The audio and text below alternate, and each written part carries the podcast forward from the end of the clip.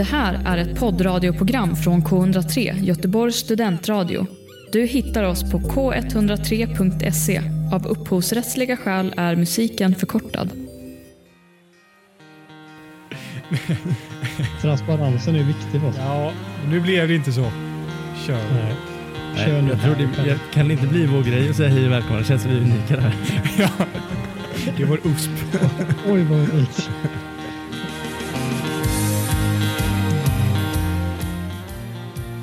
Hej och välkomna till Fotboll kommer hem. Om jag inte har fel är det avsnitt åtta. Daniel ger mig en tumme upp. Vi är ett sargat manskap idag. Vi är endast två i studion. Jag sitter här med Daniel och så som vanligt har vi vår tappra riddare ute i Alingsås på länk. Adam, hur, hur mår ni? Jag börjar med dig Adam. Eh, jag mår piss faktiskt. Ja, vi kommer vidare till det senare, för det vill jag inte dra upp alldeles för tidigt. Daniel, har du haft en lite bättre vecka och helg och så? Ja, nej, men man, man mår väl som vanligt. Man är deprimerad, spelberoende, olyckligt kär. nej, jag skämtar. Jag har haft en eh, bra helg. Fan, Kalmar löste kval och eh, Tottenham eh, vann, som vi också kommer gå in på lite senare. Hur mår du, Harry? Nej, men jag, jag mår väl eh, ganska, så som du förklarar det skämtas, där är väl jag tror jag. Fint ändå. Nej, men eh, ja, det är mycket som är lite halvbra just nu får man säga. Arsenal går inte som tåget, livet går inte som tåget i de här mörka tiderna. Men det har pratats om för mycket ute i resten av poddvärlden så vi ska inte gå allt för djupt in i det. Men eh, ja, jag tycker att vi, vi presenterar väl veckans tema kan vi göra lite snabbt. Vi ska, ja, varje vecka har vi pratat lite mer om någonting, gått lite djupare i någonting och denna veckan så ska vi prata bottenlag. Daniel, taggad? Otroligt taggad faktiskt. De förtjänar att hamna lite mer i rampljuset än man brukar göra. Så det känns bra att vi tar tag i det faktiskt. Ja, vi har ju en tendens att bara prata de lagen vi håller varmt om hjärtat, men eh, idag, sen är det en lite definitionsfråga vad ett bottenlag är. Man kan ju argumentera för att Arsenal är där egentligen, men ja, vi ska prata om de vanliga bottenlagen, de som ofta hamnar där nere och de vi inte nämner så ofta i podden. Men vanligtvis så börjar vi med att gå igenom helgen som varit.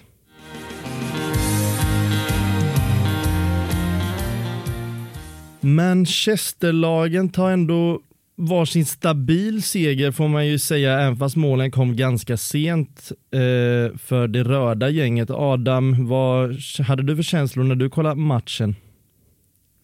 Det känns som att det bara kopiera och klistra in typ mitt samtal eh, i podden från tidigare veckor. Vi är urusla första halvlek och betydligt mycket bättre i andra och eh, det räcker när man har spelare som Marcus Rashford och Bruno Fernandes och kastar in på planen så gör de så stor skillnad att det eh, avslutningsvis blir tre poäng även mot ett ändå i grunden den här säsongen rätt starkt West Ham. Det, det var skönt att få med sig den trean och framförallt så det som jag kanske tog med mig mest var att vi faktiskt fick publik för första gången på väldigt länge på en Premier League-arena. Det är lite eh, Unai Emery-vibbar på det här eh, United-laget kanske. Vi hade ju låg ju under andra halvlek, eller efter första halvlek nästan varje match och så vände det och så blev han ju helgonförklarad i en vecka och sen fick han ju åka. Men eh, lite så eller? Ja, lite, lite så faktiskt. Solskär har ju haft sina problem under egentligen hela sin tvåårsperiod i klubben och det här är väl ett av dem att vi är så fruktansvärt ojämna och den här säsongen har vi blivit även i, i matcherna på ett annat sätt än tidigare. Tidigare känns det som att vi varit liksom varannan match eller att man har liksom ett sjok av tre bra matcher och tre dåliga eller sådär. Men i år så har det snarare varit under matcherna där vi kan ha en jättebra period och en väldigt, väldigt dålig. Och så har det varit i flera av matcherna. Vi har ju fem raka segrar och bortaplan, men alla har vi släppt in första målet i.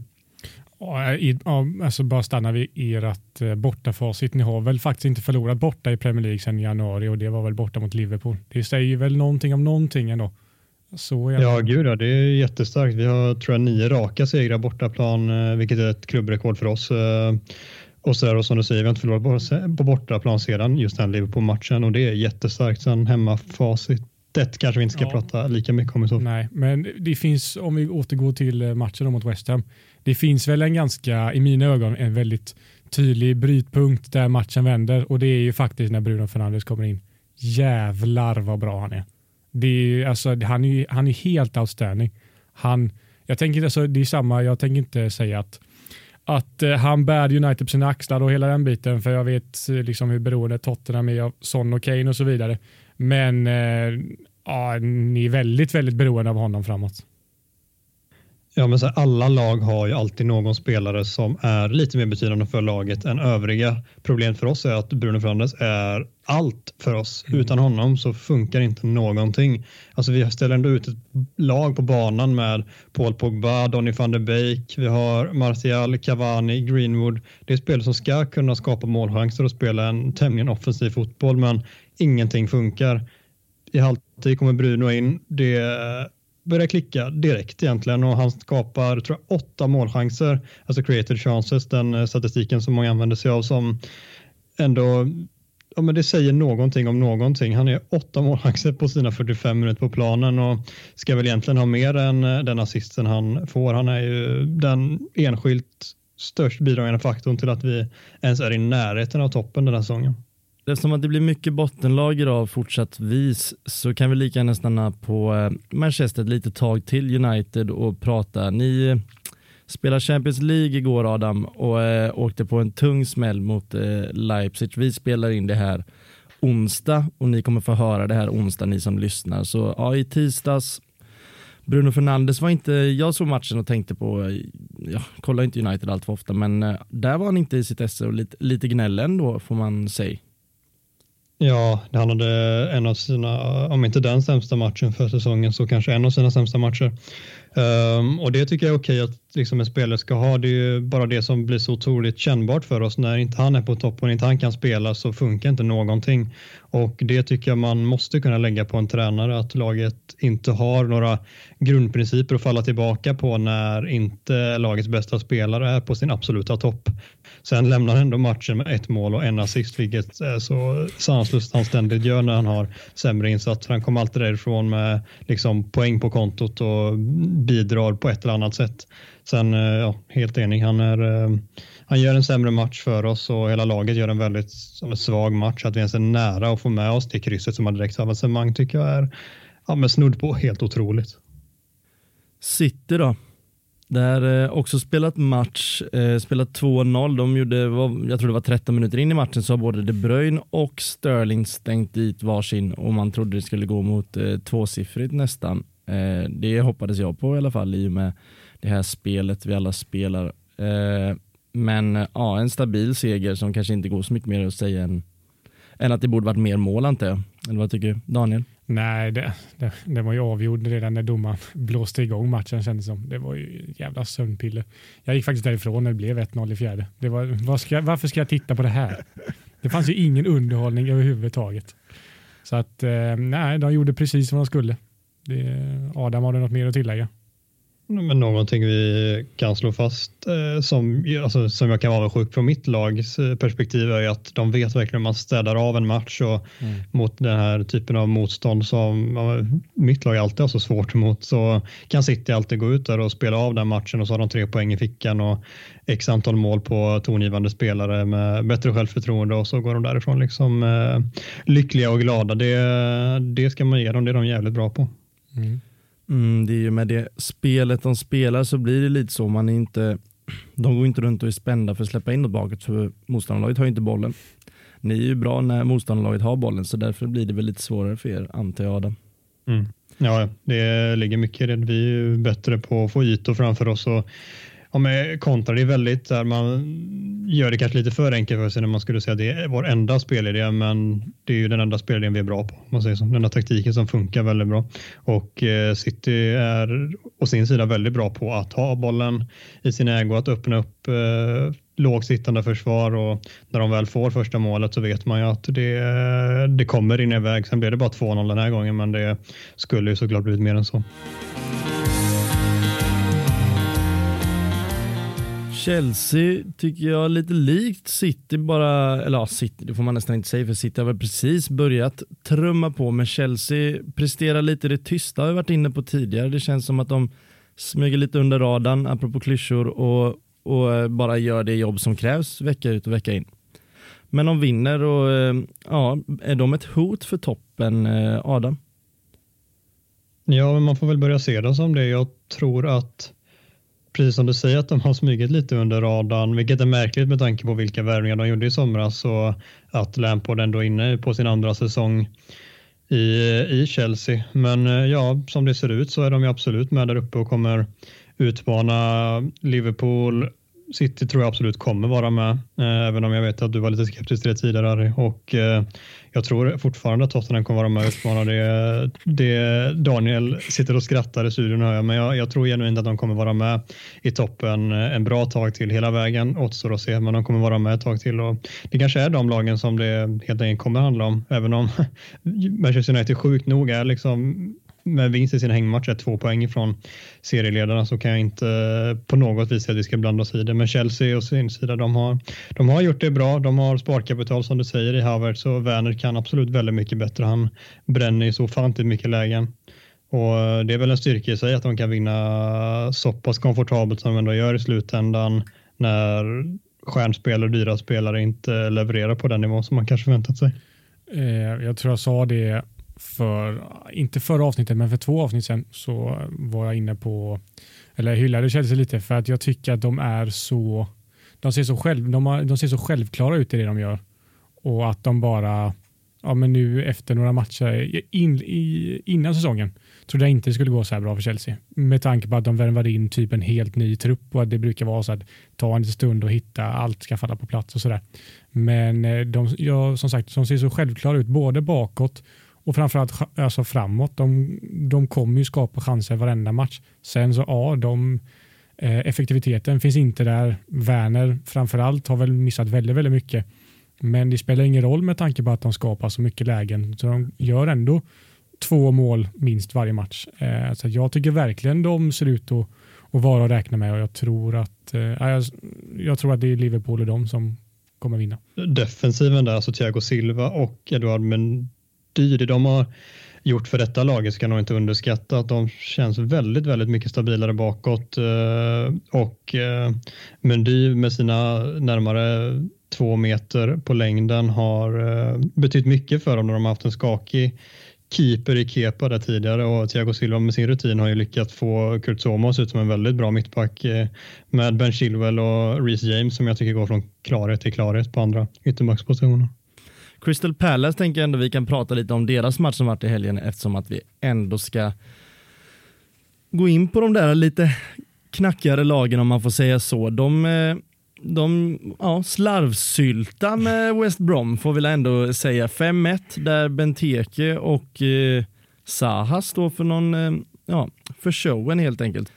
Saha som spelare tycker jag vi kan stanna eh, på ännu en gång. Eh, han är ju, har en väldigt hög högsta nivå, men som sagt, anledningen varför de stora lagen inte har varit där och plockat ännu är väl just för att han kan försvinna i inte bara en match utan i månader lite så. Vad känner du kring honom Adam? Ja, men det är en spelare som först och främst har varit i Manchester United, vilket säkerligen många liksom har lagt långt bak i, i minneslådan här och nu. Men det var en spelare som kom fram och liksom Ja, men det var ju, jag tror, om jag inte helt minns fel, att det var Sir Alex sista värvning till United som skulle vara en liten gåva till nästa spelare. Och sen eh, Moyes-historien känner alla till att det inte riktigt funkar där och han lämnade till slut och landade tillbaka i Crystal Palace. Och han eh, har under flera år varit en av de bästa i ligan om man tittar, för spel, tittar på spelarna utanför topp 6 och jag tycker även om han hade en tuff förra säsong så har han fortfarande den här höjden som vore intressant för snudd på alla toppklubbar att få in i laget. Jag hade jättegärna sett honom komma in i United igen, även om jag tror att liksom den bron är bränd på det sättet så är det fortfarande en spelare som skulle kunna göra skillnad i ett sådant lag, om än kanske inte som 100% gjuten startspelare så gillar jag det det han bidrar med på planen och att kunna utgå lite från höger som man skulle kunna göra i United där det finns en tom lucka eller eh, som anfallare eller vänsterytter. Han har eh, en bred repertoar och hans teknik och liksom det han kan göra skillnad i en mot en spelet och poängspelet som han uppenbarligen har fått igång ordentligt den här säsongen igen. Det, det håller en hög nivå. Sen är han väl typ 28 år eller liknande nu. Eh, kan väl dubbelkolla 28 år, så det, det börjar ju bli dags om man ska ta det här, den här flytten och tillbaka till en toppklubb och ge den sista chans. Men hans, eh, när han lämnade United, var det bara skvallerblaska att han var där och pilla eh, på tränarens dotter eller? Det, det sägs ju, det, det är klart att det dementeras, men det sägs ganska tydligt att det inte var sant och att det var annat där bakom. Men eh, samtidigt när det klassiska ingen rök utan eld, man, man vet aldrig, kanske inte är exakt så det har gått till, men någonting var det där bakom för det var märkligt att han inte fick mer chanser än han fick under Moise. Ja, eh, vi går in på Crystal Palace som lag lite mer senare. Jag tänker att vi ska Ja, vi, får, vi tvingas ju någonstans att prata Liverpool i och med hur eh, bra de eh, är. Trots, eh, ja, trots att de saknar varenda spelare i det där laget får man nästan säga. Eh, ska, vi, ska vi ringa Kalle så får han dra, dra ja, får han hylla sitt lag ännu en gång kanske? Ja, kan han få göra. Med oss på telefon har vi nu vår vanliga deltagare som brukar vara med här i studion, Kalle. Vi ska prata lite Liverpool. Är det bra harmoni i det omklädningsrummet nu eller vad tror du? Ja, men det tror jag. Det är, det, det är positiva vindar som blåser rakt igenom eh, Anfields omklädningsrum. Eh, det finns inget att klaga på just nu faktiskt. Ni tystar eh, några krit eller kritiker kan man väl kanske inte säga, men är, man, man ifrågasätter Liverpool med alla frånvarande spelare, men ändå så går ni ju 4-0 blev det till slut va, mot, eh, vilka var det mm. mot? Var det mot Leicester? Nej. Wolves. Wolves var det, ja. Den slagpåsen. Ja. Men eh, ja, nej, det är som jag har sagt tidigare. Vi, vi åker lite under radarn här nu under vårt skadehelvete och bara plockar de här starka, starka segrarna. Är det något lag som har en chans att rå på er eller? Ja, det har Daniel Leverups kära lag är ju med där uppe. kommer vara med där hela, hela säsongen tror jag. Fel, fel, fel, fel, fel. Men eh, varför, säger, varför säger vi alltid att alla lag smyger under radarn? Vi har sagt att tvåan i Premier League, Liverpool smyger under radarn. Trean i Premier League, Chelsea smyger under radarn. Liverpool har väl inte sagt? Kalle sa det precis. Ja, vi smyger Kalle, lite under radarn. Ja, Kalle har ingen aning om hur mycket vi har smugit under radarn. Både United och City smyger också under radarn. Nej, men det gör ni inte Kalle. Det kan du, kan du inte säga ändå. Nej, såklart inte. Men om man jämför med tidigare säsonger så har det ju pratat eh, mer om Liverpool än vad det gör i år. Det beror på kanske att man är van vid att nu ska Liverpool ligga där. Det är liksom standarden. Och att det finns ett eh, Tottenham som går som tåget och rakt in i det här titelracet. Ja, men så är det. Kalle, vi kan väl stanna lite på det. Hur mår du? du? Är du först i Sverige med corona en andra gång eller vad är det som händer där ute i Frölunda? Det är min andra karantän, ja. Men vi får se vad, vad svaret eh, säger. Förra gången var det negativt och det, jag har en känsla av att det kan vara så ja, om jag får svaret idag också. Är det ett av få svar man gärna tar positivt nu inför jul kanske? Ja, faktiskt. Det hade varit skönt att ha AK ja. i, på julafton. Antikroppskingen. Ja. ja. Har du kollat lite Wingman eller? Eh, nej, jag har, inte, jag har inte kollat avsnittet än. Jag skäms ju så, Men, eh, så kul jag tycker det är. det är otroligt. Det var sista avsnittet nu.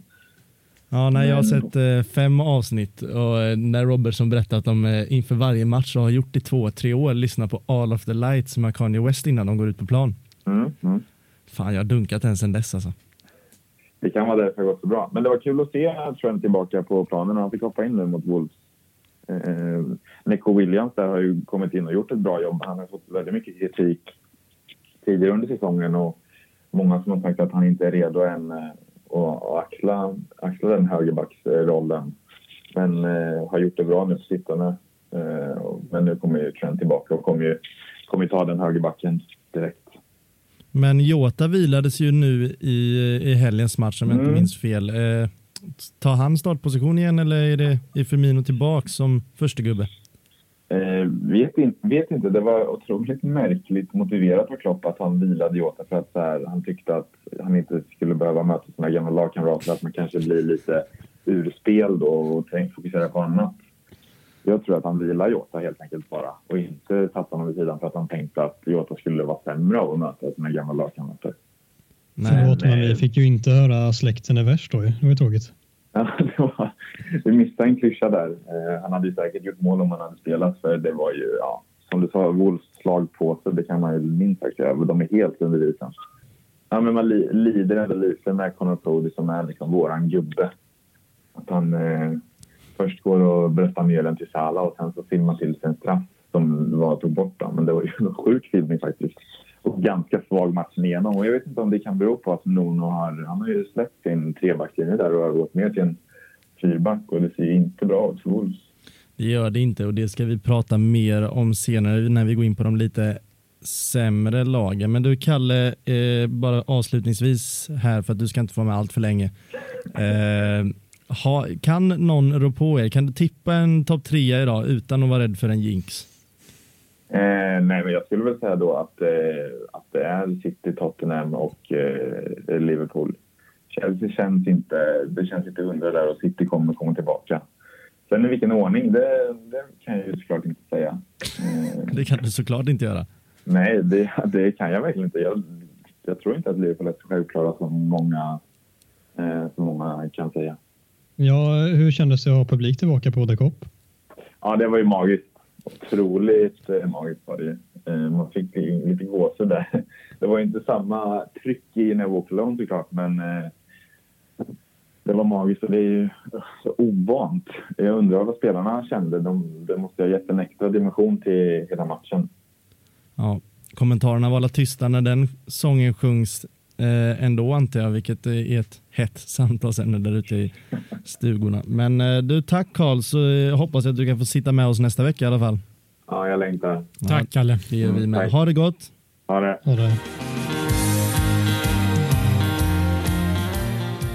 Ja, bottenlagen då. Vi tänkte ju gå in på det lite tidigare, men så blir det när det blir hett i studion, då springer tiden iväg. Jag frågar mig vart ska vi börja kring alla dessa sopgäng? Men jag skrev och jag tänker att eh, jag, jag låter er två och även mig kanske tippa bottentrean. Eh, så kan vi börja med de lagen och så kommer det nog för, därefter bara snurra på förhoppningsvis. Vi börjar med dig, eh, eller vi kan börja med 20-placeringen kanske. De som kommer vilka sist. kommer sist? Och jag ger ordet till dig Daniel. Ja, jag tror nog ligans sopgäng blir West Brom tyvärr. Ja, det finns inte mycket att um, orda om det. De har ju absolut inte imponerat eh, senaste matchen där mot Crystal Palace. 5-1 och i ett läge där man har kvitterat, man är lite på gång i matchen, tar stjärnspelaren ett rött. Eh, och det Har de en stjärnspelare i West Brom? ja, men Pereira var ändå, det är ändå deras eh, offensiva Deras gubbe. deras gubbe framåt tycker jag. Uh, nej, det, det, det, det, de kommer bara dratta ur så att de eh, kommer sist tror jag. Adam? West Bromwich eh, slutar sist. Jag säger också West Bromwich eh, slutar sist. Det finns inte så mycket att säga kring det här sopgänget just. För att de kommer ju slinka ut, det är vi ganska säkra på. Men ja, en, en tränare som är ganska kul.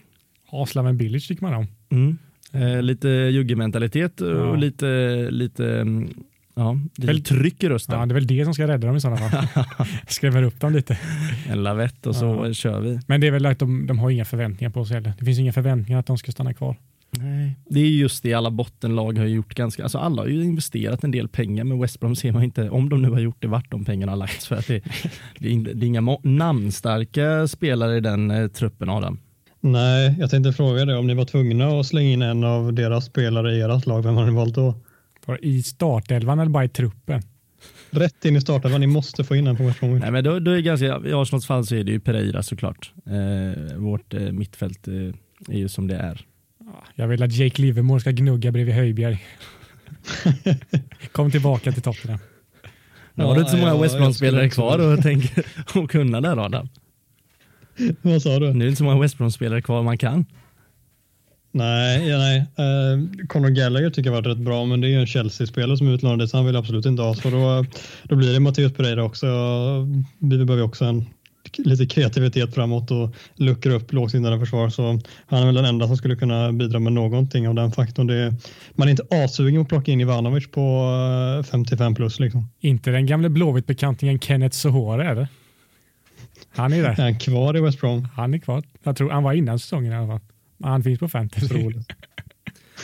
Ska vi gå på plats nummer 19, Daniel? Mm, här är frågan om, det är ju välja mellan två lag. Frågan är om inte, nej jag säger Fulham. Adam? Eh, jag ska också säga Fulham, så jag hoppas att du har något annat roligt att säga. Ja, Det är en enad studio. Ja, tyvärr är det ju en enad studio, men ja, nu har jag redan sagt att det är en enad studio så det spelar ingen roll om jag byter, folk kommer förstå vad jag tror ändå. Men jag säger också Fulham tyvärr. Eh, får vi hoppas att, att vi inte sitter på samma eh, lag på plats nummer 17. Men ja, Fulham ett eh, ett lag som vi nämnde, eller som, som motsats till West Brom har ändå ja, har några liksom namnstarka och har gjort en del värvningar och, men inte får det att fungera. Det var en jävla smäll där i 97 minuten när en ganska ung Luckman trampar upp och slår en av historiens sämsta Panenka. Det var nog ett hårt slag för Fulham och Scott Parker. Snyggast tränare i PL också kanske? Oh, om han är. Mm. eh, gammal Tottenham eh, städare. Ja, det är han också. Då, eh, Adam, vad, vad säger du om Fulham? Varför kommer de på 18 eller 19 plats? Att de är de är för dåliga. Nej, men de gör ju inte... Va? Otroligt. Vilken spaning. Ja. Nej, men jag tycker att alltså det, det, är för en ihålig trupp. De har ett par spelare som är, de är egentligen ganska bra. Alltså Mitrovic är ju bättre än vad han har varit den här säsongen. Men eh, och sen har de en Loftus-Cheek som håller i ett Premier League-lag. Jag tycker fortfarande inte han håller för Chelsea som många Chelsea-supportrar fortsatt liksom vill, eh, vill påpeka att eh, han är the next big thing. Men han håller absolut i Premier League egentligen. Och Joakim Andersen likaså, Ariola i mål inte minst. Men sen i övrigt så är det rätt dassiga spelare och med den truppen så håller man sig inte kvar i Premier League. Hade Mitrovic gjort 25 baljer med Slaven Bilic? Det hade kunnat få en ikonisk duo. Drömduo, på tal om duo. Men eh, en annan spelare i Fulham är ju Reed de har där på ytterbacken. Jag minns senast de var uppe i PL, då hade de ju samma ytterback. De har ju lite samma gäng hela ja, tiden. Det, han, eh, han sätter ju någonstans eh, ja, nivån för deras lag. Där. Alltså, jag minns att han var ju klappkass när de var i Premier League sist och det, folk gjorde ju cirklar kring den gubben och så nu är de tillbaka och då är han fortfarande där och han trycker på. Han ska vara där. Ja, han och Tim Ream som var totalt praktusla men ändå spelade varje match. Ja. ja, nej, Fulham och West Brom är, eh, ganska, är vi ganska säkra på kommer eh, botten tvåa helt enkelt. 18 plats, jag sa 17 innan, 18 plats är ju tredje sist. Eh, lite svårare kanske. Jag låter dig börja Adam.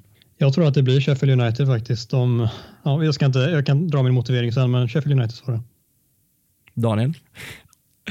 Ja, fortsätter spåret på en enad studio. Det är Sheffield United som kommer eh, på 18 plats. Ja, eh, det, det är ju trist. Nej, men vi har väl sett lite för mycket av den här säsongen för att ändå kunna liksom så tippa nu. Jag tror vi hade kanske haft 15 lag på samma plats om vi hade fått tippa. Vi kollar lite för mycket fotboll kanske helt enkelt. Eh, men jag, jag det tyvärr också. Sheffield United där, trots eh, en eh, jävla dundersäsong 2018-19 blir det väl. Eller blir det? Ja, blir det. Mm. 1920. 1920 blir det. Jag bara håller med dig och kan ja. tänka. Mm. mm. Nej, matten är ju inte där den bör vara. Eh, men eh, varför åker Sheffield ut, Daniel? Eh, ja, mycket. Alltså grejerna hade jag fått, hade vi suttit med ett avsnitt innan säsongen drog igång så hade jag inte tippat dem att åka ur. Det är ju mycket vad man har sett här. De är, ja, de är helt iskalla och absolut, man fattar ju att förra, förra årets säsongen var ju en stor jävla överprestation såklart. Eh, men nu, man har ju inte tagit in någon speciell ytterligare gubbe för att liksom befästa sin plats på den övre halvan i Premier League som man hamnade förra året. Eh, utan bara gnuggat på med Fläck och Landström och de här gubbarna. De kom ju från Championship med den truppen, höll sig kvar ett år, nu med samma trupp. Alltså, det Ganska naivt att tro att Verkligen. det funkar. Det är klart, det är alltid ett lag som flyger ofta sin första säsong i PL. Exakt. Men ganska naivt att tro att man kan sitta kvar på samma trupp där. Exakt. Också när man har förlorat eh, kanske en av sina absolut eh, ton, mest tongivande spelare förra året i Dean Henderson då i mål. Exakt, så att jag tror att, ja, exakt som du säger, det är naiviteten som blir eh, deras fall kanske lite. Och de, de var ju ett lag där, alltså jag minns ju, de körde i fembackslinjen förra året. Eh, gör det till och från nu. Eh, men där eh, de hade, i den trebackslinjen, deras yttermittbackar var ju överlappande spelare nästan. Alltså sån otroligt offensiva eh, backar där som bakom kom eh, på kanterna och deras eh, wingbacks var ju som ytterforwards i princip eh, och bara slängde in bollar i boxen där Fläck och Landström kom på andra boll. Så det var verkligen en spelidé som också kanske har synats efter en säsong. Vad säger du Adam, lite kort om Sheffield eller har du mycket att Nej, mellan mycket då. Det är, alltså, de har spelat 11 matcher hittills och har ett kryss och tio förluster. Det säger väl snudd på allting egentligen. De, eh, precis som ni säger, de, att de inte väljer att investera mer i truppen efter förra säsongen är en gåta. De spelade jättemycket på inspiration förra säsongen. De slutar, tror jag, till slut typ fem poäng bakom en Europaplats, vilket är otroligt med den truppen och en första säsong i Premier League. Men det var jättemycket på inspiration de spelade och vi såg redan direkt i omstarten på sommaren när de inte hade supportrar på läktaren också vad det betydde. Det var ju då de tappade redan då. Den spiralen har bara fortsatt neråt sedan dess. Sen eh, har de absolut saknar Dean Henderson väldigt mycket. Aaron Ramsdale är ju ingen bra målvakt, det såg vi redan i Bournemouth, men ändå valde de att kasta ish 20 miljoner pund på honom som ersättare där och så har ju deras kanske bästa anfallare förra säsongen, Lys Moset, har ju, jag vet inte om han har spelat någonting den här säsongen, men han har spelat väldigt lite åtminstone. I de andra lagen som vi har nämnt tidigare i detta avsnittet, de som kommer därefter, så är det ganska tydligt att de har en spelare i form av kanske Graylish eller kanske Bamford som eh, sätter eh, ja, men som är det där lilla extra för att man är ganska säker på att de stannar kvar. Eh, Leeds, ett eh, lag som är väldigt eh, tydliga med att säga att de är där de är hemma just nu, eh, har ju börjat ganska bra. Ett jävla frodande spel får man ändå säga. Det flyger, går fort när de spelar. Jävligt charmigt Leeds. Man tycker ju om Leeds. Det är, alltså Bielsa gillar man. Och sättet de spelar går ju inte att ogilla känner jag. Eh, och jag hoppas verkligen att de eh, stannar kvar och är i Premier League i några år. Eh, vill dock bara höja ett varningens finger för att om man kollar lite på senare säsongerna innan de lyckades ta sig upp med Bielsa från Championship till Premier League så har de en vana att slutet på februari, mars, april där liksom springa rätt in i en vägg i och med det här intensiva spelet som de eh, spelar. Att man flyger på hösten och vintern och sen så liksom pang boom bara sluta vinna matcher och det känns som att de är liksom helt utmattade. Det finns ingen kräm att kräma ur kropparna längre. Liksom. Eh, och har de inte tagit sina poäng i Premier League fram till dess så höjer jag ändå ett varningens finger för att de eh, kan blanda sig i bottenstriden eh, till slut. Det är ganska allmänt känt där eh, och jag vet att Pontus Jansson har pratat om det efter alla sina år i Leeds och sitt år där med Bielsa att han han, ehm, ja, han trycker på sina spelare mer än någon annan. Det, han har aldrig tränat så mycket i sitt liv, sa Pontus Jansson. Och så tidigare, det var ju heldagar på anläggningen liksom, och eh, tre, tre träningar i om dagen och alltså försäsongen var ju ett helvete sa han. Och jag vet inte, det är ju jättebra försäsongsträning självklart och visa vart Uh, ja, men sätta den prägen på laget. Men om man fortsätter träna så under en säsong med det här tajta matchandet så tror jag att det finns något i det du säger där att uh, luften kan gå ur. Uh, är man väl lite rädd för. Men uh, samtidigt lite för, li, ja, men lite för mycket till, ja, men de har en idé som gör att de, de, de ramlar inte ut idag, det kan vi, eller i år. Det får vi ändå slå fast. Jag tror att det finns en liten, liten risk, men precis som Daniel säger så eller om de inte har tagit tillräckligt många poäng fram till dess så finns det en risk, men jag tror att de kommer göra det med tanke på hur bra det ändå fungerar just nu. Det är inte så att de har tagit överdrivet många poäng, men de ligger på 14 tror jag man inte såg fel förut och det är ändå redan ett hyfsat avstånd ner, vilket jag tror kommer öka lite grann fram till januari, februari, men sen är det ganska påfrestande att spela under Bielsa och om det börjar gå lite motigt där så är jag rädd för deras del att det kan, eh, det kan bli tufft om det börjar gå motigt och det börjar bli några käftsmällar på raken där och eh, att de har svårt att hitta tillbaka till samma igen. Men det, de har ju fortfarande så pass bra grundspel och ändå hyfsat bra trupp för att det inte ska ramlas ur i slutändan.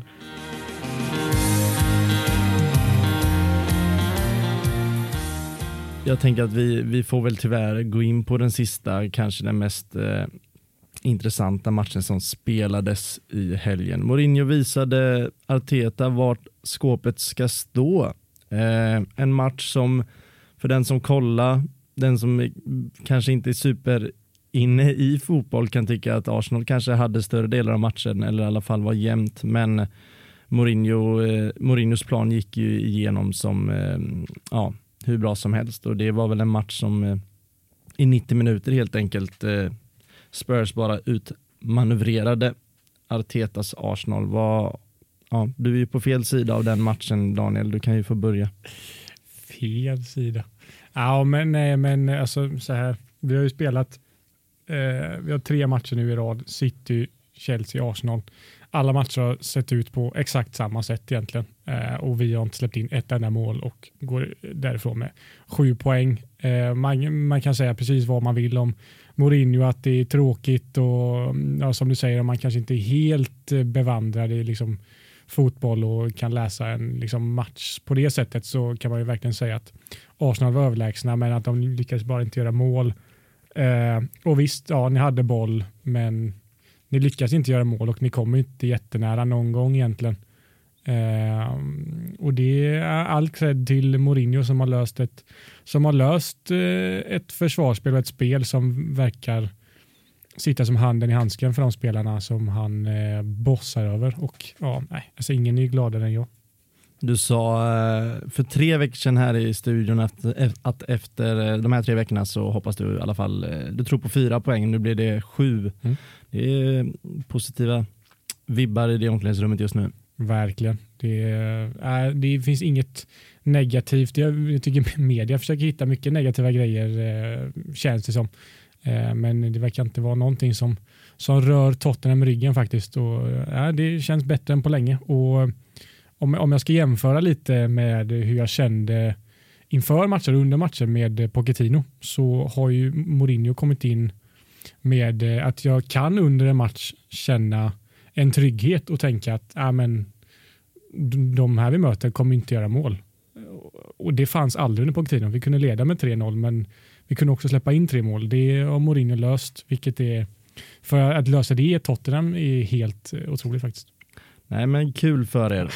ja. ja men vad, vad, vad, känner eh, du då? Nej, men vi får väl gå in på det ännu en gång. Jag låter alltid så dyster när jag pratar om Arsenal, men det är ju det är väl så det är helt enkelt. Vi, eh, en match där, alltså, vi spelar ganska bra fotboll och jag kan inte i dagens Tottenham kan inte förvänta mig att vi ska att vi ska vinna, det ska vi väl egentligen inte, men vi spelar bra fotboll. Vi, alltså vi, Arteta tar ju en sån superchansning med att starta Thomas Partey. Eh, ja, i princip, han kom från inga, han har varit skadad igen vi vet att sen stod han i matchuppställning. Jag har inte sett några träningsbilder på honom eller någonting, så det var verkligen en chansning känner man redan från start. Och vi släpper in ett mål precis innan halvlek, men eh, i samma sekvens så skadar sig Partey och jag kan säga att det är en jävla mycket större smäll för Arsenal i det långa loppet än att vi släpper in 2-0 där när Kane gör ribba in.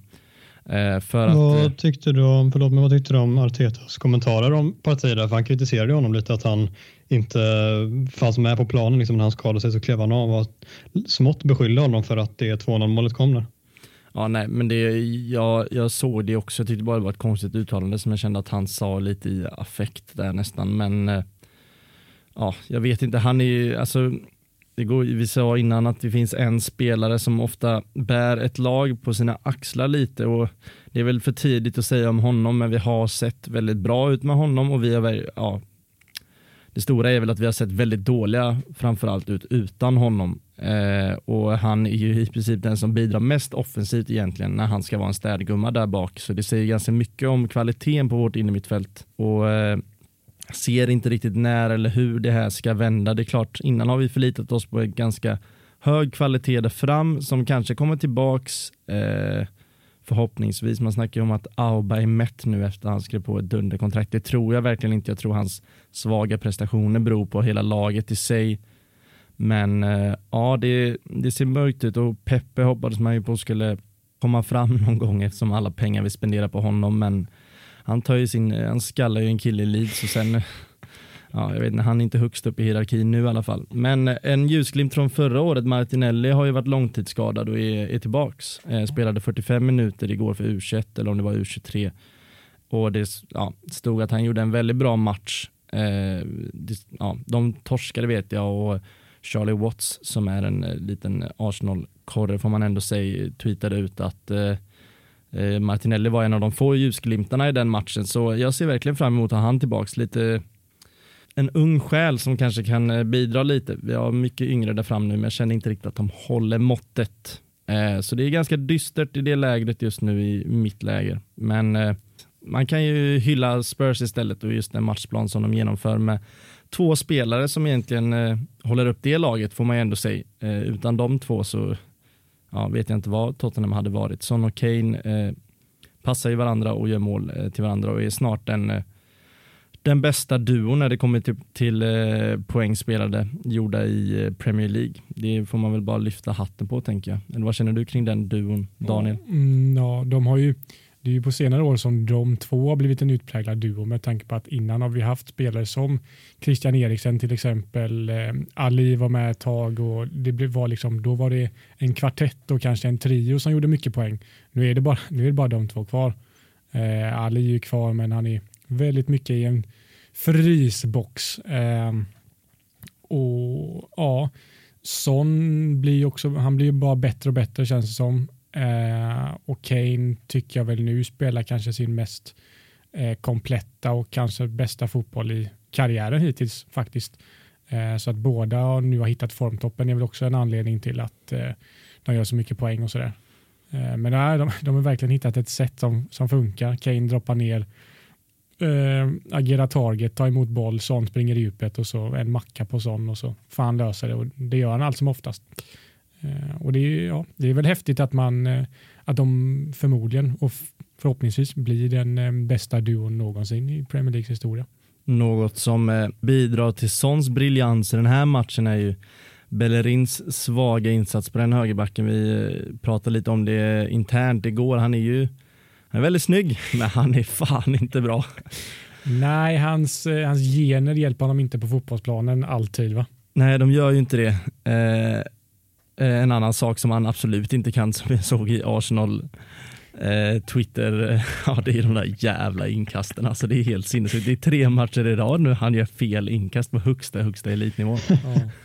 Det... Jag läste att ni har gjort fler felinkast än mål från oktober och framåt. Det är faktiskt stört. Ja, men det är lite lättare att göra felinkast än mål får jag väl ändå brasklappa för. Men ja. det, det, är stört. Ja.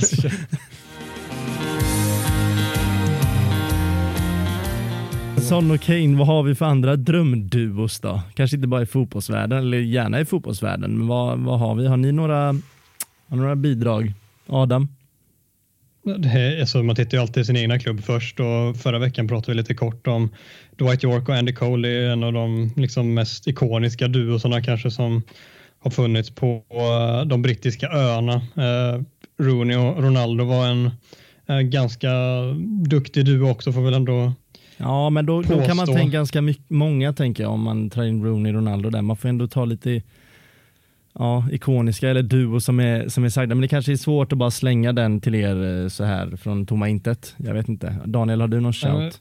Ja, jag vill bara lägga till en som jag tänkte på förut när jag funderade på detta som inte många har lyft som lite liknande duo som Tottenham just nu. Att det är en ytter och en anfallare som så utpräglas då för typ alla poäng och det var ju när Leicester vann Premier League så Mahrez och Vardy var ju ungefär på det sättet. Ja, de ska upp det tycker jag. Ferdinand Vidic då kanske man kan slänga in. Mm. Absolut. Om vi tittar längre bak i banan så ja. är de tveklösa där uppe, särskilt med tanke på hur många år de spelade på högsta nivån ihop och lärde känna varandra innan och utan det på planen. Så definitivt. Mm, jag är nästan svagare för en duo som är längre bak i banan. Alltså en mittbacksduo är ju fan oslagbart. Det är, det är näst, jag tycker nästan det är finare än alltså, två anfallare som gör massa mål. Ja, men det är, ofta, ja, det är, men det är drömmen att ha i sitt egna lag. För har du en mittbacksduo som håller den nivån, då är de där i 15 år. Ja, jag vet. Det är det som är så jävla mäktigt. Då är ja. man ju en riktigt mäktig duo. Ja, och även är. defensiva mittfältare som bara spelar tillsammans och bara ställer av allting. Kanté och Drinkwater om vi snackar sam, samma säsong. Vi kan inte bara gå på en säsong här. Vad, vad har vi utanför plan då? Har vi någon eh, har vi Barack och Michel? Roy, Roy och Roger. Jag är stark annars i sportvärlden. Börje och Bianca Salming. är det stark? stark. Vad har Nej, vi? Svag kanske. Stefan Holm har en son som är grym i höjdhopp Melvin också. Holm. Melvin ja. Och så ja. farsan Jonny. Det är en trio. ja, nej men kul. Du och så kul kanske vi kan ägna ett avsnitt till eh, någon gång. Eh, men jag tycker att vi snackar lite innan vi går från eh, Spurs Arsenal där. Eh, så snackade du om hur media kanske pratade lite om tog upp lite negativt med Spurs och något som är negativt med Spurs det är ju den tidigare Arsenal-spelaren där fram, Kane som vi har pratat om. Det är ju hans vidriga ja, patenterade snart tackling han gör när någon hoppar upp i luftrummet. Eh, jag tänker att du först får försvara den Daniel så kan vi få rata den därefter. Ja, jag, för, jag förstår att du, eh, jag såg på Twitter att du var ute och tweetade någon, någon sån compilation på massa skit. Och jag vet inte vilken ringhörna du står i Adam, men antagligen är väl också emot det här jättemycket. Så att jag kan börja med, jag har, jag, jag har skrivit ner det här. Nej, men bara så, att jag, bara så att jag kommer ihåg, eh, så att jag får med allting. Jag tycker att diskussionen... Anteckningar, ja, kör, ja, kör. Nej, men så här. Roman. Nej, nej, nej, nej, nej. Men jag tycker bara att mina argument håller för att det, de kan, man kan inte bara slå ner dem riktigt. Men de är inte så självklara så du bara kan säga dem utan de behöver Ja, jo, ner. nej, de är jättesjälvklara, men jag vill inte glömma något i det. Go. Så här va, diskussionen, det är väldigt, väldigt subjektiv. Alltså det är ju verkligen upp till var och en att bedöma. Det är som alla tacklingar. Ja, man ser det, man tycker det är fult, man tycker inte det är fult. Skitsamma, jag är, alltså alla får sin åsikt. Men jag tycker ju, just det, så här också. På, det finns ju, vi kan kanske börja och säga, förklara vad det är för tacklingar för de som kanske inte har sett det. Så är det ju att i en, eh, en eh, nickduell kan man säga. Jo, men det, det ska ju vara en nickduell kanske. Ja, ja. Och det Kane gör då är att innan bollen dimper ner och att man kan nicka den tittar han bakom sig på försvararen han ska gå upp i duell mot och ja, fäller sig som en fällkniv.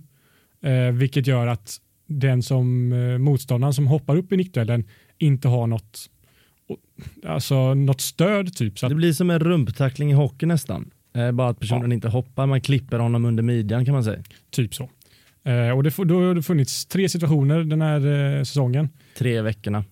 Va? Det är ju, det är ju nu, det är Arsenal och sen var det ju matchen innan och sen är det nog två matcher sen. Så det är väl på en månad det har funnits tre situationer ändå. Ja, men vi har inte spelat. Eh, Nej, det har inte spelat allt för jag har länge, sett men tre ju- situationer. Det är ja. mot eh, Arsenal, Brighton och West Ham. Eh, och mot Brighton fick vi straff, mot Arsenal nu fick vi frispark. Eh, West Ham vet jag inte, antagligen fick vi frispark också med oss. Den mot West Ham, eh, mot Cresswell är det, den tycker jag att Kane ska ha frispark mot sig för att han gör det så jättetydligt. Och största anledningen också är att Cresswell kommer inte med någon fart i ryggen mot Kane. Han bara står där och Kane gör det jättetydligt att han vägrar att hoppa och bara böjer sig. Där tycker jag han ska ha frispark mot sig. Lalana i Brighton när vi fick straff kommer med väldigt hög fart i ryggen på Kane. Och det är inte, jag tycker bara att Kane skyddar sig själv där. Och Gabriel samma sak, kommer med ganska hög fart i ryggen på Kane. Och då är min åsikt så här, ja, vad ska Kane göra? Vill folk att han ska stå och ta smällen för att den andra, för att motståndaren inte ska skada sig? Är det det som är argumentet? För det förstår jag i sådana fall inte bara. Han skyddar ju sig själv nu. Emot ett typ kanske i värsta fall eventuellt knä i ryggen när man kommer in så hårt. Som vi såg Suniga Neymar i VM 2014. Det ett, det grövsta exemplet på en sån situation. Men om jag får, om jag får ta vid där så är det ändå om man tänker en glidtackling i ett straffområde, då förstår jag, alltså, då är det ofta så här, ja, men han rör inte honom för någon hoppar över för att inte bli tacklad och ramlar lite ändå och så säger folk det ska inte vara straff, han inte rör honom, men han klipper ju honom om han springer vidare liksom.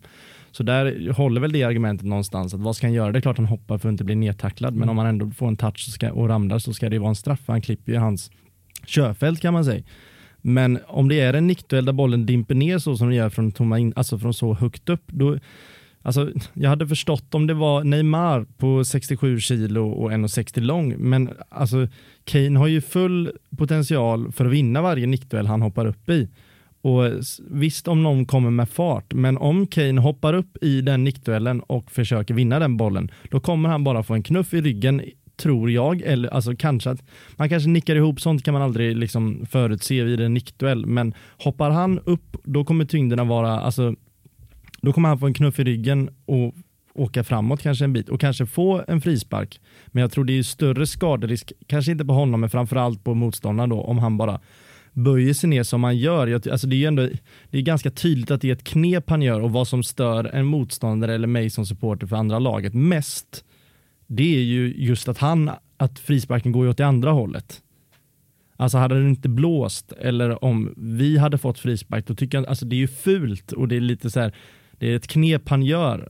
Men det är väl just det att han alltid får den med sig just för att det ser ut som att någon liksom vulgärt hoppar in i den här situationen utan, eh, utan tanke och så här. Men hade han hoppat upp i nickduellen som vem som helst så hade det bara sett ut som en förlorad eller vunnen nickduell och därav tycker jag alltså Ja, just nu senaste fallet då mot Gabriel så är det ju ett superbra frisparksläge vi skulle kunna få där och jag tycker faktiskt att vi ska ha det och därför såklart så blir det lite blir det en lite fråga som kommer lite närmare hjärtat eh, för mig såklart. Men ja, jag håller inte riktigt med dig om att han skyddar sig för att inte bli skadad. Jag tror mer att det är ett taktiskt knep för att själv få frispark eller för att den andra personen helt enkelt inte ska, jag vet inte, att spelet inte ska fortgå. Hur, hur ser du på det Adam?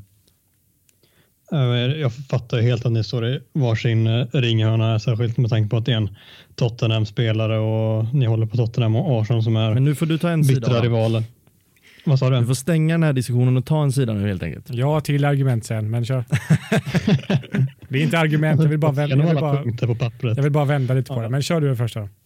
Ja, nej, men jag tycker att dels tycker jag att det är, det är street smart. Alltså det är ju verkligen så att precis på samma sätt som en spelare kan söka en straff genom att den ser att en glidtackling kommer, sätter in foten för att få tacklingen och få en straff med sig eller frispark i ett farligt läge. Och det kan jag tycka fortfarande är, det är street smart men det är också rätt fult. Men det är så här, det Kane gör framförallt som jag stör mig så mycket på är precis som du säger Harry, att han, han kan så mycket väl bara gå upp i en duell, men han har ju liksom sett att det här är ett tjuvknep som funkar på domaren och ingen har fattat att det, är, att det är det han försöker göra. Så varje gång när han ser att det kommer en nickduell så böjer han sig ner istället och lägger sig ner och får en frispark eller straff som han också fått med sig. Jag förstår båda sidor, men jag stör mig fortfarande på hur, eh, hur otroligt mycket fördel han får av det. Mm, jag kan också säga att det är sett väldigt många som tycker att, han, att Kane ska ha rött kort för det här. Jag kan köpa, Nej, jag kan köpa, jag, jag, det, är- exakt. Det, det är ju Det är ju bara, idioter. fja- ja, exakt, det är bara fjanteri. Jag, kan, jag köper åsikten när man tycker att uh, han borde ha frispark mot sig istället. Dock, ponera det här. I, det är ett EM som kommer i sommar. Tänk er, det är semifinal. England, Portugal. Det är 1-1, 90, 90 minuten. Kommer en lång boll mot Portugals straffområde. Lite utanför. Kane är med i den duellen. Bakom honom rusar Danilo Pereira upp i ryggen. Kane som en fällkniv som vi snackar om. Viker ihop sig. Pereira mosar Kane. England får frispark. Ward Prowse, just nyinbytte, stegar upp, smäller dit en England i EM-final. Hur många engelsmän kommer klaga på Kane då? Men det där är ju ett superdåligt argument. Det är klart som fan ingen hade klagat på det. Det hade ingen Exakt. klagat på en viktig... Nej men det är klart, men det är ju Och hade, fortfarande fel. hade Gabriel gjort så här så hade ju inte du suttit och klagat. Vad sa du? Om det hade varit Men jag hade ju fortfarande kunnat se det från det yttre perspektivet att det Det är fel. Alltså han ska ju, jag tycker att han ska åka dit för det. Sen att han, han gör det, det är ju supersmart självklart. Men att han, att han får alla dessa fördelar från domaren helt enkelt tycker jag är fel. Men det är klart jag inte hade gnällt om min spelare var smart och gjorde som Kane gjorde. Jag Mm. bara säger att det är fel och han bör inte komma undan med det. Vem som helst hade ju i ett VM låtit, alltså klart jag hade, det hade varit dröm om Viktor Claesson ramlade där. Alltså, det hade varit Ja. dröm om Viktor Claesson tog det med hand likt Suarez mot Ghana men alltså så här, Ja, men jag säger ju det. Jag säger ju också att situationen mot West Ham ska ju ha frispark emot sig. Jag tycker det handlar mycket om vad motståndarna gör också. Mm, ja, lite delade meningar kring just det ämnet. Jag tänker vi kan slänga ut, vi kan be våra medieansvarigt slänga ut den frågan i kanske både på Twitter och Instagram så får folk rösta om, eh, om det är jag som har rätt eller om det är Daniel som har rätt. Bottenlagen då ja. Ja, vart ska man börja? Eh, vi, eh, jag tänker att jag ställer frågan Daniel, vem slår du helst på klockan nio en fredag? Ah, lurigt alltså. Det. Och jag tänker bara för att avbryta det här att vi behöver inte gå på liksom absoluta botten utan du, jag tänker lagen vi inte, lagen vi inte pratar om allt för ofta. Ja. ja, men det, är ju, det beror ju på lite. Just nu i coronatiden när det inte är publik. Eh, för jag tycker publik och stämning så på arenan gör jävligt mycket för känslan att kolla på tv. Så just skulle det vara nu på fredag så eh, ja, fan om det inte är Aston Villa kanske? svårt. Nå, nej, jag säger Crystal Palace. Crystal Palace. Ja, jag gillar Crystal Palace. Adam, vad har du för shout? Nej, jag är inne på Aston Villa-spåret. Jag älskar Jack Grealish och skulle enbart slå på match bara för att se honom. Men då tycker jag vi, vi, vi startar där någonstans. Vi kan väl starta på Jack Grealish som, eh, Grealish, eh, som person och eh, ja, geni får man nästan säga. Vilke, vilken säsong han har och vilken eh, säsong får väl ändå säga att Aston Villa har när man ser på förväntningarna vi hade. Eh, Adam, vad, vad säger du om laget och hur, hur de, de presterar? Nej, superimponerande. De, eh, har ju, de fick inte spela i helgen nu. Det vet jag, inte, jag tror inte vi nämnde det förut, men det blev ju ett eh, eh smärre coronautbrott i Newcastle som de skulle ha mött. Så de ligger på nio matcher nu medan många ligger på elva och ett par på tio. Eh, vinner de dem så är de liksom uppe på, jag tror 21 poäng och det är ju fjärdeplatsen så absolut, det, de har startat jättebra och Grealish är ju den absoluta hänföraren där tillsammans med några till. Holly Watkins har ju kommit från Championship och varit imponerande trots att han väl brände en straff i senaste matchen de spelade och eh, hade en i typ ribban eller mållinjen eller vad det nu var. Han eh, har varit en frisk fläkt då, för att säga så eh, och eh, hela laget har varit betydligt bättre än vad jag tror att många hade tippat på förhand. Det känns som att de har någon stark eh, eller någon riktigt stark gubbe i varje lagdel någonstans. De fick ju in Arsenals andra målvakt där som eh, gjorde det väldigt, väldigt bra i slutet av förra säsongen när Leno vart borta. Eh, Emilio Martinez eh, och har ju presterat bra för Aston Villa, absolut och förmodligen satt ett lugn i den backlinjen och så har de Barkley som dock nu är väl eh, sönder va, mm. tyvärr. Men annars har de honom de fått in från Chelsea, sen har de i bara några meter längre fram har de ju Graylish då som på sin position just nu i alla fall absolut är uppe och nosar på att vara en av de bättre i ligan eh, på nummer 10 positionen. eller lite ut på kanten kanske han är. Och så en, eh, en målgörare som ändå visar eh, att han kan göra mål där i Olly Watkins. Så eh, ja, Aston Villa, hur högt tror vi att de kan skjuta i år? Jag tror inte att de skjuter så högt. Förra året så var de ju verkligen inblandade i en bottenstrid. Det kan vi verkligen skriva av tror jag. Men äh, hamnar de 8-9? Ja, men det är ju bra. Ja, det är i mitten. Ja, men 8-9 då är ju ändå... Det är 20 lag i Premier League. Det är över halvan ändå. Jo, jo, ja, men det är, om vi tar bort Big 8, Six. 8 är för bra, det är fan sant. Ja, jag då ska de förbi 11. 11. Ja. Ja, Nej, men det, där skulle jag väl lägga det någonstans. 10 till 12 blir det väl? Ja, 10 till 12 tror jag, ett stabilt 10 till 12 lag. Det beror på väl vad, vad som händer med Wolves, eh, vilket vi kanske kan eh, gå vidare på direkt nästan. Wolves, ett lag eh, som haft en jävla grund i sitt spel och verkligen varit det laget som får man säga, för, alltså förvånat den minst nu på senare år just för man vet vart man har dem och hur bra de är och så bra har de varit. Men i år så, så går det lite knackigare Adam. Ja, till viss del. Alltså, de har ändå 17 inspelade poäng. Det är inte fy skam så sett, men det har inte gått lika bra. Spelare som varit tongivande, till exempel Adama Traoré har inte kommit upp i samma nivå till, ja, men, Mm, samma gäller ett par spelare till givetvis och vi har ju sett att eh, Nuno har gått ifrån den fembackslinje, trebackslinje, vad man nu vill kalla det som, som han spelade under, vad var det, så här, 60 raka matcher, något liknande och börjat spela en fyrbackslinje nu, vilket inte har klaffat 100% i den. Sen eh, är det en så pass bra trupp och det kommer såklart eh, plana ut och bli ganska bra ändå i slutändan. Sen kanske de inte blandar sig i Europaplatsen den här säsongen. Det återstår väl att se. Vi ska inte ropa, ropa hej eller måla fan på väggen än för, för Wolves. Det känns som de står lite i ett eh, så kallat vägskäl här och nu.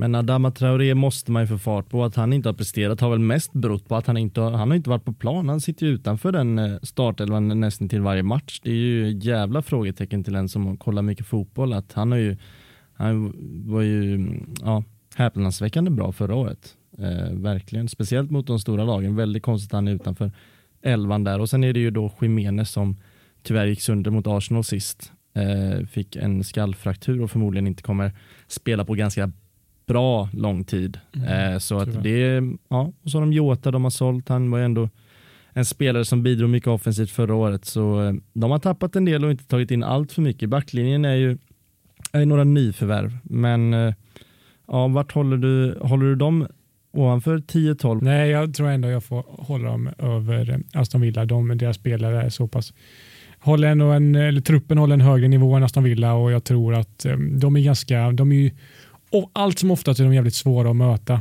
Eh, nu, Liverpool körde ju över dem och de hade ju inte sin bästa match i helgen men tror ändå att de kommer hitta upp till någon form av nivå och lösa ja, men en tio, tionde, nionde plats eh, i alla fall.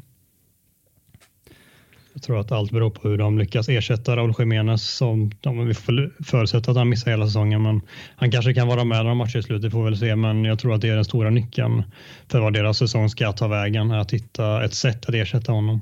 Eh, Graham Potter och eh, hans eh, Brighton, eh, lite ja, naiv fotboll, eh, även där får man väl säga. Eh, i, i, kan jag tycka. Det är väldigt mycket fin fotboll ska spelas och det går inte alltid hem, speciellt inte mot de eh, lite bättre lagen. Annars en del eh, intressanta spelare och en spelare som har börjat prestera nu är ju vår kära Danny Welbeck som har varit i både ditt och mitt lag. Eh, Adam, vad, vad säger du om Welbeck och den truppen och de prestationerna som Eh, bred fråga, men eh, Welbeck eh, gillar jag, även om han eh, landade i eran, eh, eran klubb i slutändan, vilket inte var hans egna fel såklart. Han är en spelare som gått i Uniteds ungdomsled och tagit sig hela vägen upp och spåddes en lysande framtid, vilket eh, han i början lyckades eh, leva upp till till viss del, men sen planade ut ordentligt med eh, bland annat en hel del skadeproblem som eh, inte minst er klubb har varit känd för att ha, men eh, vi har också haft våran beskärda del av den kakan. Brighton eh, tycker jag fortfarande att de ser så bra ut i spelet ändå i, eh, i det stora hela, men de har ju det problemet att de inte har de här riktiga spetskvalitetsspelarna den sista tredjedelen, vilket man måste ha om man ska alltså spela på det här sättet. För de vill ha mycket boll, då kommer lagen pressas tillbaka och sätta sig lägre ner i knät på sin målvakt. Då måste man ha spelarna som gör skillnad den sista tredjedelen. Och det har de inte på, ja, men till den graden att de gör så pass mycket mål som de skulle behöva. Tiden börjar tyvärr bli knapp. Den springer iväg här i studion. Innan vi avslutar så ska vi sedvanligt bara kolla vad som har hänt i Flanagans liv. Mm, vi eh, brukar göra det och det är väldigt roligt. svag start. ja, riktigt svag start. Nej, men så här, jag följer honom inte på sociala medier så att jag, vet, jag vet inte om han lagt upp någon story eller så, om han har visat något. Det kan jag säga att han inte har Nej, gjort. då har han inte visat några livstecken för han var även inte med i Charleroi matchtrupp i veckan. Eh, och det går ju fruktansvärt dåligt för eh, Charleroi. Eh, och vi har ju satt, eh, sagt att vi bara väntar på att Flanagan ska komma in och, och, och lyfta den negativa trenden. Vi, kolla här. Den 2 november, då, efter tio, nio omgångar, då leder Charleroi ligan. Den 4 november, då presenteras John Flanagan. John Flanagan är en zebra som det står på deras eh, Instagram. Jag känner vad det här börjar Ja. dra sig någonstans. Ja, då leder man alltså ligan. Efter han har presenterats nu idag, då har man inte vunnit en enda match av fem. Två kryss, tre förluster. Nu är man på en sjunde plats. I Flanagans försvar så har han väl inte spelat va? Nej, men jag tänker att han, kan, han måste ju ha kommit in och spridit Ja. konstig stämning i omklädningsrummet. Ja just det. Han, någonstans har han varit och pillat på ett maskineri som har funkat, nu funkar det inte. Ja han är den gubben som, Ja. ja. Han har det, han kanske gjort så här grupperingar i omklädningsrummet så. Kanske. Och, eh, Det kan, vadå kanske? Det slår väl fast att han är gjort. ja det, det tror jag faktiskt. Han är typiskt honom. Något är, något är det ju. När han kom in ledde man ligan. Bara några veckor senare ligger man sjun, eh, sjua. Tror han, är, tror han softar med äldre gardet eller tror han är med ynglingarna och visar vart? Jag tror han, eh, jag tror inte han hänger med någon faktiskt. Måste väl hänga med honom. Nej, det, det ja. Han undersöker väl, någonstans. undersöker inte barlivet i Belgien. Jo. Det är någonting vi kan verkligen slå fast. Att Jag fattar inte är, varför, det, varför han inte får komma in på pubarna så sent på kvällen. nej, han hatade hela, hela stan eh, kan man tänka sig. Ja, men inte så mycket på Flanagan. Vi hoppas kunna ge er mer nästa vecka. Nästa vecka tänker jag också, det kan jag, jag tänker att jag slår fast redan här, eh, mycket vi slår fast nu, men Ja. att eh, eftersom att det är, jag tycker om vi, om vi har alla gubbar i studion så tippar vi ligan nästa, alltså vi tippar 1-20 nästa avsnitt. Skojigt. Kan ju bli lite kul. Så får, får ni skriva ner det här, alla får skriva ner sina egna shout så att det inte blir några fusk. För att jag Mm. vet att Jesper kommer ju, han klarar inte det på egen hand. Eh, Han så- sneglar ju på alla andra. Ja, det gör han säkerligen. Eh, för er som undrar vart Jesper är idag så är han också lite krasslig och här tar vi inga risker och håller avstånd och allt det där. Så det, Exakt. Därför är han hemma idag. Eh, annars tackar vi för detta avsnitt Ja. ännu en gång. Vi tackar dig Adam i Alingsås. Vi tackar Daniel som har suttit med i studion. Så hörs vi nästa vecka. Följ oss på alla sociala medier, vill säga, Ja. och sprida vårt gospel som vanligt. Ska jag ge dig en chans att säga vad vi heter? Jag? Jag? Ja, du, ja, kör. Ja, men vi heter FKH-podd på Twitter och vi heter Fotboll kommer hem på Instagram. Magiskt. Super. Då, eh, då hörs vi nästa. Ha det bra allihopa. Ha det gott. Ha det gott.